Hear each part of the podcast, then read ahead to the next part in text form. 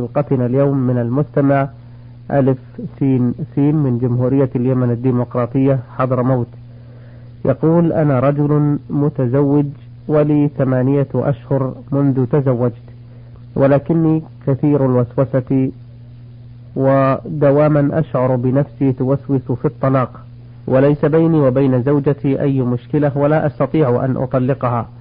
وأكثر الأحيان تأتي هذه الوسوسة وأنا في الصلاة. يعني أشعر بنفسي تقول إذا ما وقع كذا وكذا على أي شيء معين فعلي بالطلاق. وبعض الأحيان قد يقع ذلك صحيح وبعض الأحيان لا يقع.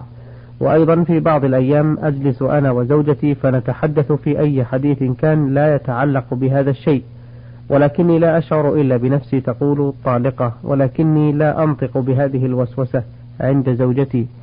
وقد دخلني الشك من هذا الأمر. أفيدوني ماذا أفعل؟ جزاكم الله خيرا حتى أتخلص من ذلك الوسواس وهل يقع شيء بذلك أم لا؟ الحمد لله رب العالمين وأصلي وأسلم على نبينا محمد وعلى آله وأصحابه أجمعين. قبل الإجابة على هذا السؤال أود أن أبين للأخ السائل ولغيره ممن يستمعون. إلى هذا البرنامج بأن الله تعالى يقول إن الشيطان لكم كان إن الشيطان لكم عدو فاتخذوه عدوا إنما يدعو حزبه ليكونوا من أصحاب السعير. فللشيطان هجمات على القلب يدخل فيها القلق على الإنسان والتعب النفسي حتى يكدر عليه حياته. واستمع إلى قول الله تعالى إنما النجوى من الشيطان ليحزن الذين آمنوا وليس بضارهم شيئا إلا بإذن الله. يتبين لك أن الشيطان حريص على ما يحزن المرء كما أنه حريص على ما يفسد دينه. وطريق التخلص منه أن يلجأ الإنسان إلى ربه بصدق وإخلاص ويستعيذ بالله من الشيطان الرجيم. لقوله تعالى وإما ينزغنك من الشيطان نزغ فاستعذ بالله.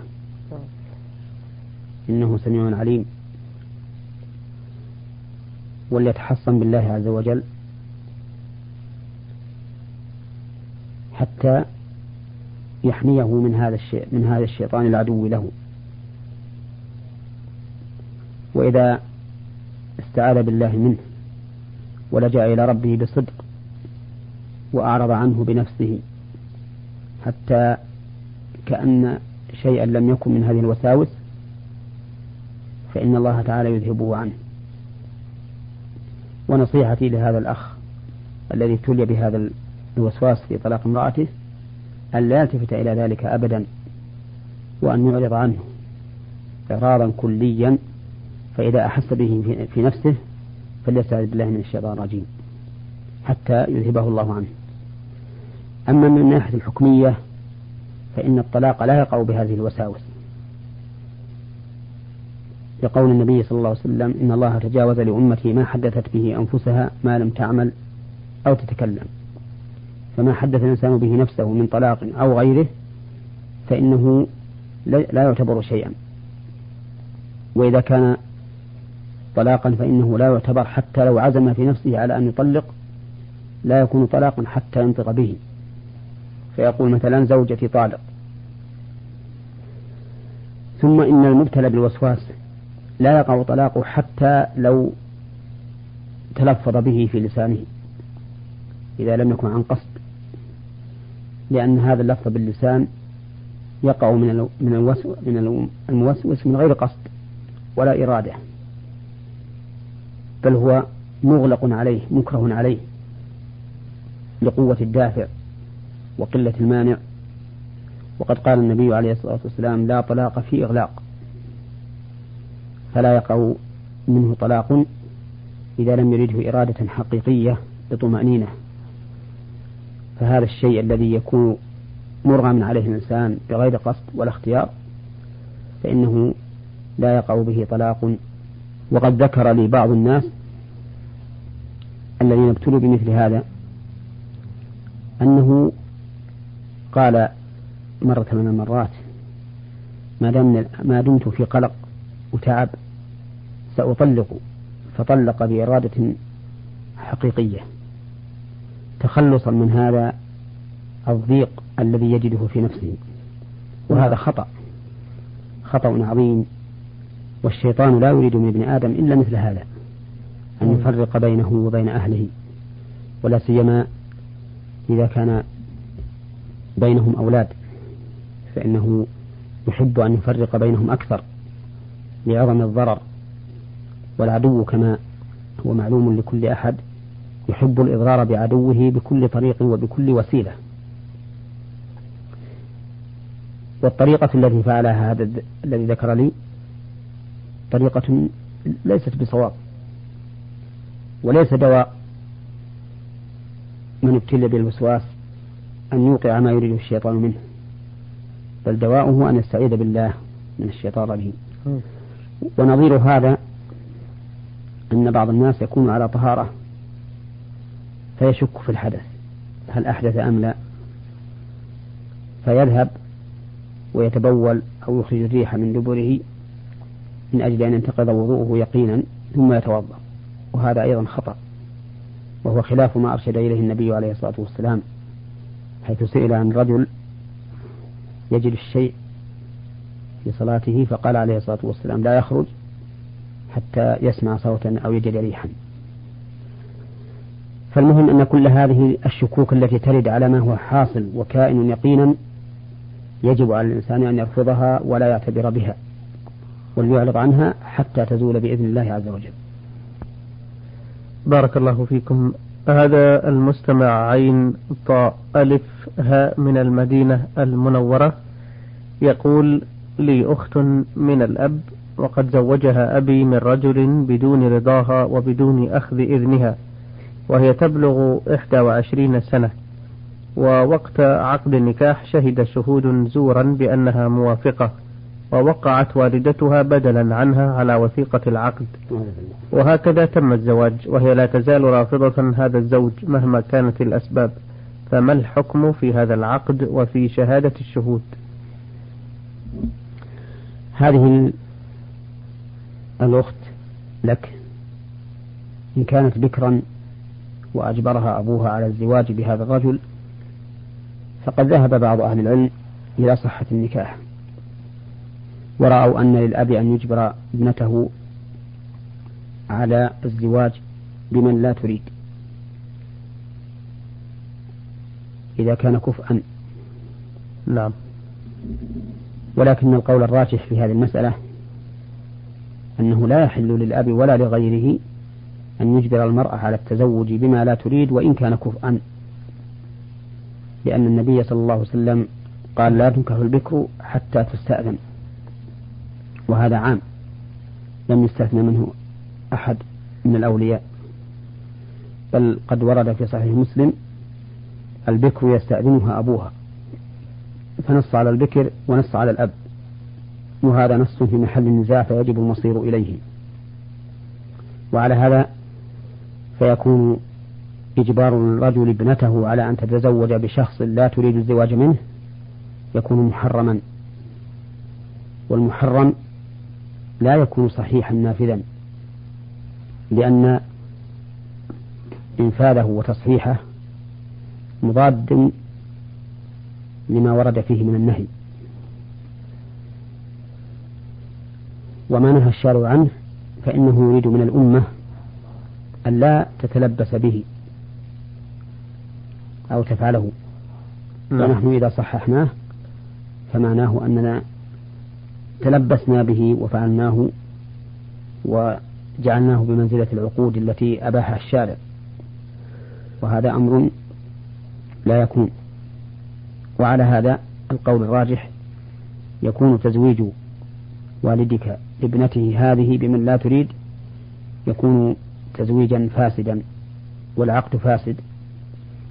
فيجب النظر في ذلك من قبل المحكمة. نعم. أما بالنسبة لشاهد الزور فإن هذا والعياذ بالله قد فعل كبيرة من كبائر الذنوب. كما ثبت عن النبي عليه الصلاة والسلام أنه قال ألا أخبركم بأكبر الكبائر؟ فذكرها وكان متكئا فجلس ثم قال ألا وقول الزور ألا وقول الزور ألا وشهادة الزور فما زال يكررها حتى قالوا ليته سكت. فهؤلاء المزورون عليهم أن يتوبوا إلى الله عز وجل وأن يقولوا كلمة الحق وأن يبينوا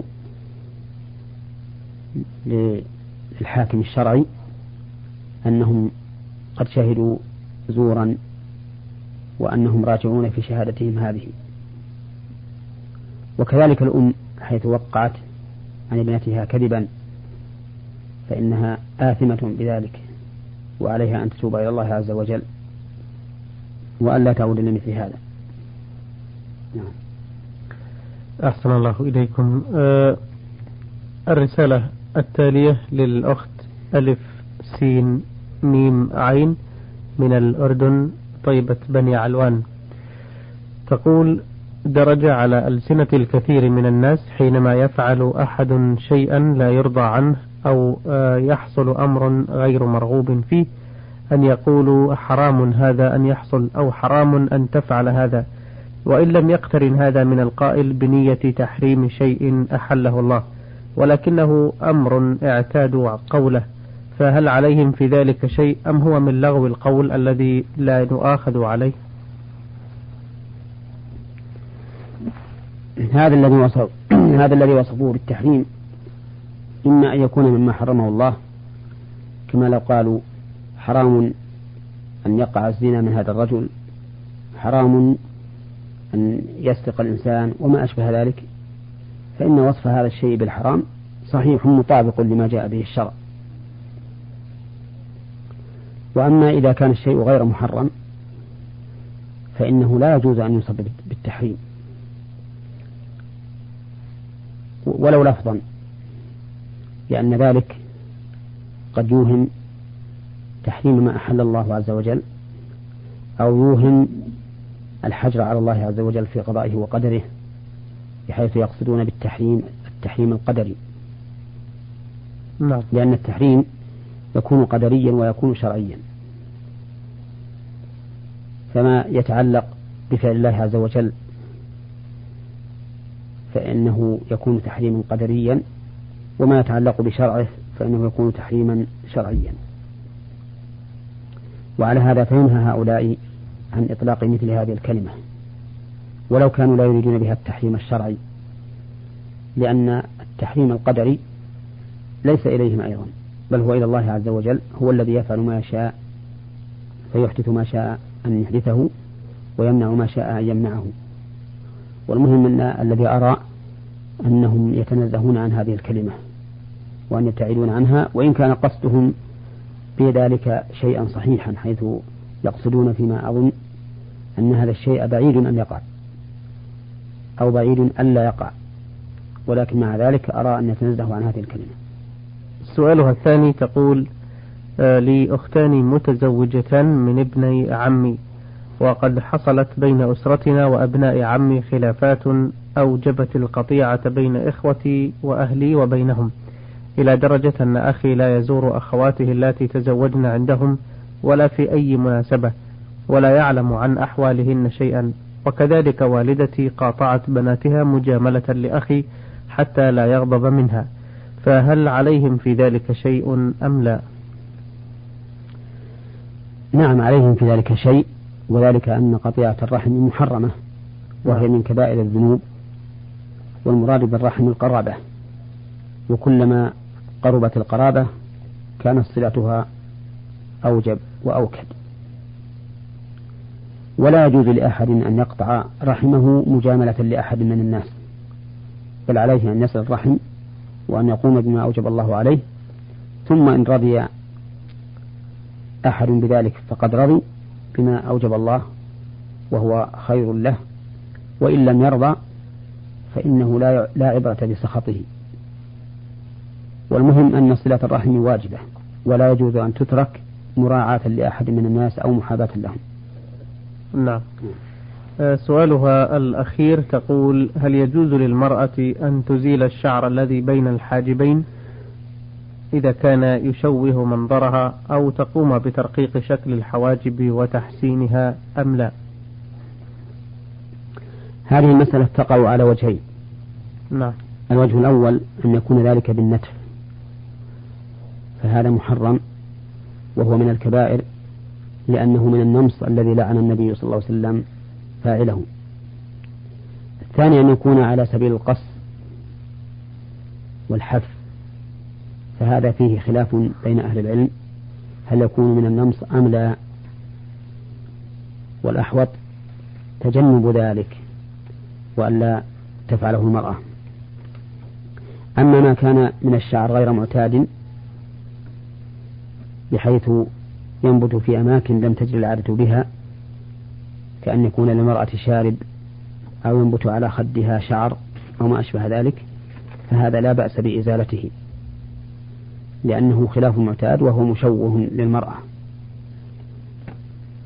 فأما الحواجب فإن من المعتاد أن تكون رقيقة دقيقة وأن تكون كثيفة واسعة. هذا أمر معتاد. وما كان معتادا فإنه لا يتعرض له لأن الناس لا يعدونه عيبا بل يعدون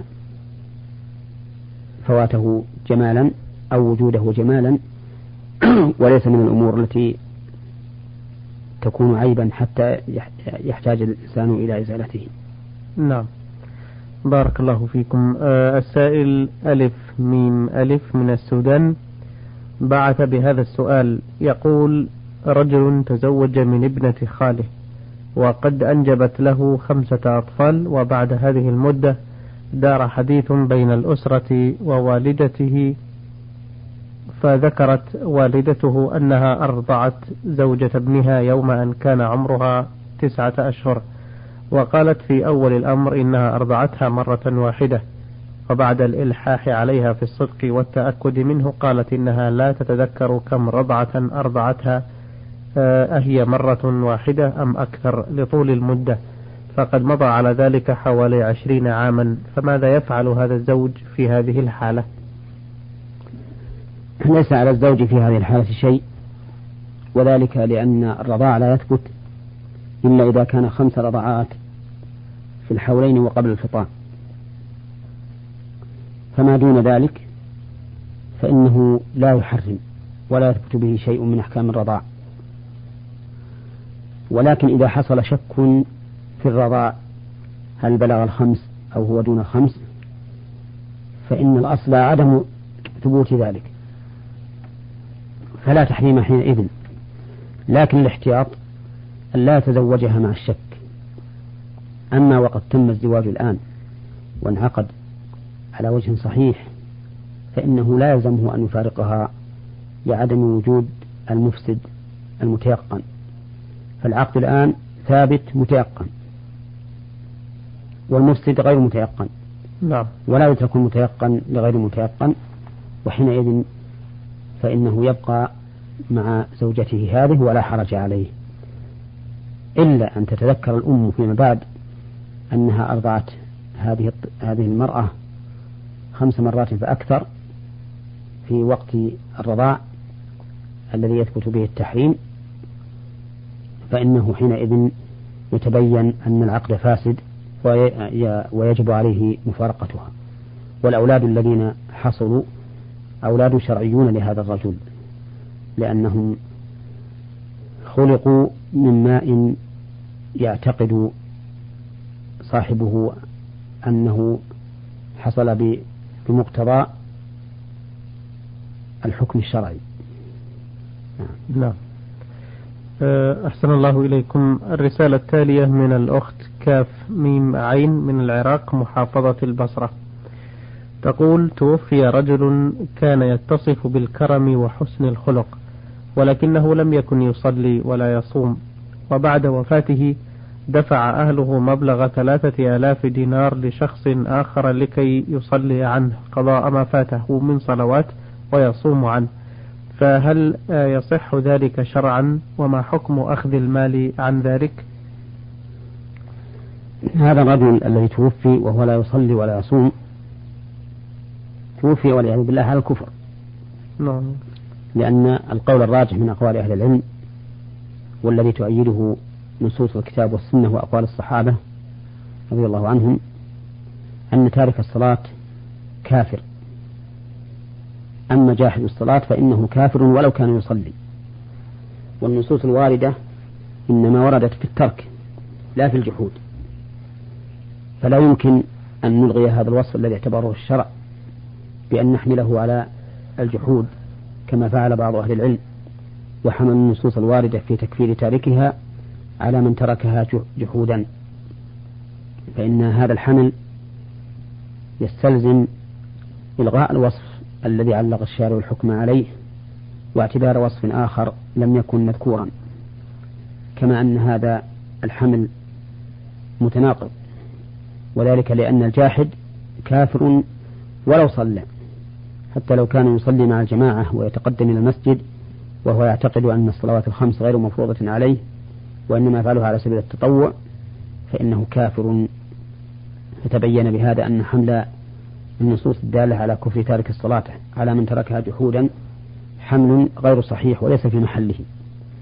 وعلى هذا فيكون هذا الرجل الذي مات وهو لا يصلي يكون كافرا. يحشر يوم القيامة مع فرعون وهامان وقارون وأبي بن خلف والعياذ بالله. أما ما بذلوه لهذا الرجل ليصوم عنه ويصلي عنه فإن هذا ليس بصحيح لأنه لا يصح عقد الإجارة على أي عمل من أعمال القربة فلا يصح أن يقول شخص لآخر أوجرك على أن تصلي عني أو تصوم عني وإنما اختلف العلماء في الحج على خلاف لا ليس هذا موضع ذكره. وهذه وهذا المال الذي أخذه أخذه بغير حق. فالواجب عليه أن يرده إلى أهله لأنه أخذه بغير حق. والصلوات التي صلاها لا تنفع هذا الميت لأنه غير مسلم. وغير المسلم لا ينفعه أي عمل من الأعمال. حتى عمله هو بنفسه لا ينفعه لقوله تعالى وما منعهم أن تقبل منهم نفقاتهم إلا أنهم كفروا بالله وبرسوله ولا تنص الصلاة إلا وهم كسالى ولا ينفقون إلا وهم كارهون. ولقوله تعالى وقدمنا إلى ما عملوا من عمل فجعلناه هباء منثورا. نعم. آه، هذا لأنه غير مسلم فقط أم لأنه أيضا لا يجوز الإجارة عن القرب؟ ذكرنا الوجهين. نعم. الوجهين هذا لأنه يعني حتى لو كان مسلما لا يجوز حتى لو كان مسلما لا يجوز أن يؤاجر من يصلي عنه أو يصوم عنه. نعم. نعم. أحسن الله إليكم. السؤال الثاني للأخت تقول رجل متزوج من امرأة وله منها ثلاثة أولاد وقد تزوج عليها بأخرى هي ابنة أختها وعاش معها إلى أن أنجبت له ثلاثة أبناء وبنتا واحدة.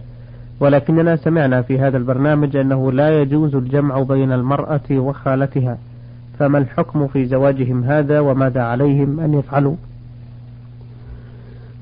زواجهم هذا غير صحيح بل هو باطل والواجب أن يفرق بينه وبين هذه الزوجة الأخيرة. لأن النبي صلى الله عليه وسلم ثبت عنه أنه قال لا يجمع بين المرأة وعمتها ولا بين المرأة وخالتها. وقد ذكر الله تعالى الجمع بين بين الأختين في جملة المحرمات. فقال وأن تجمعوا بين الأختين.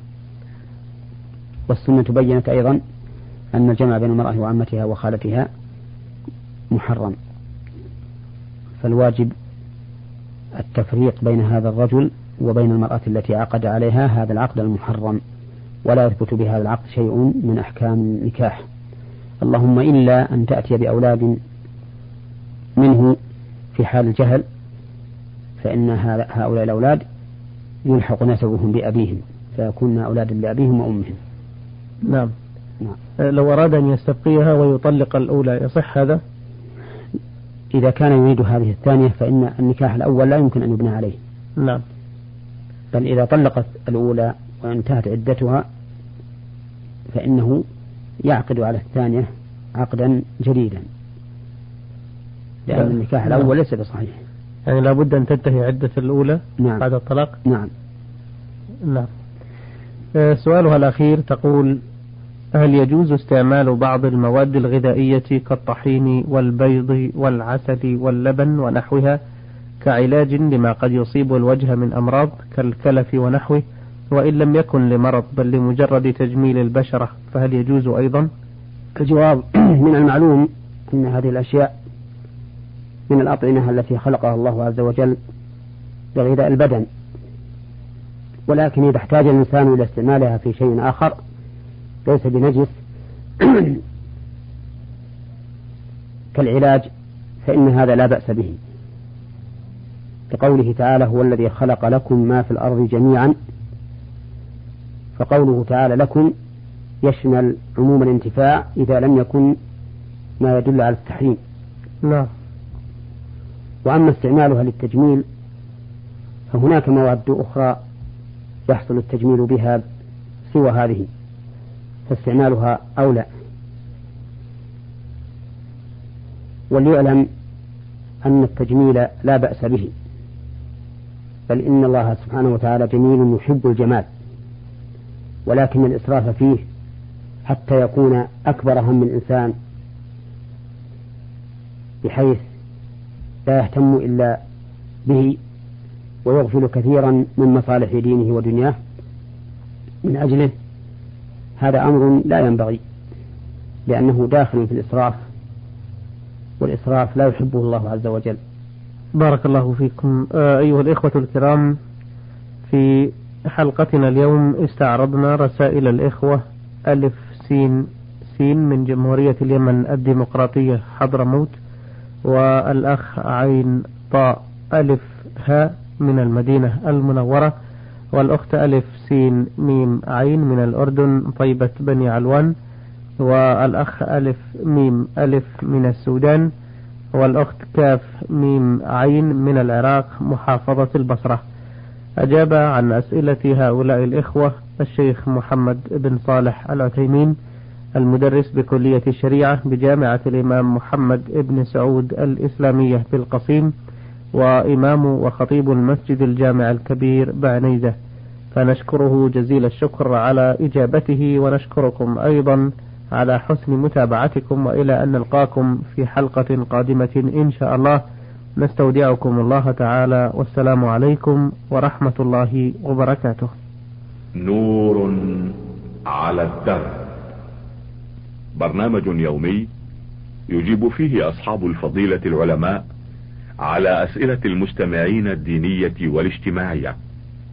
البرنامج من تقديم وتنفيذ أحمد عبد العزيز الغامدي.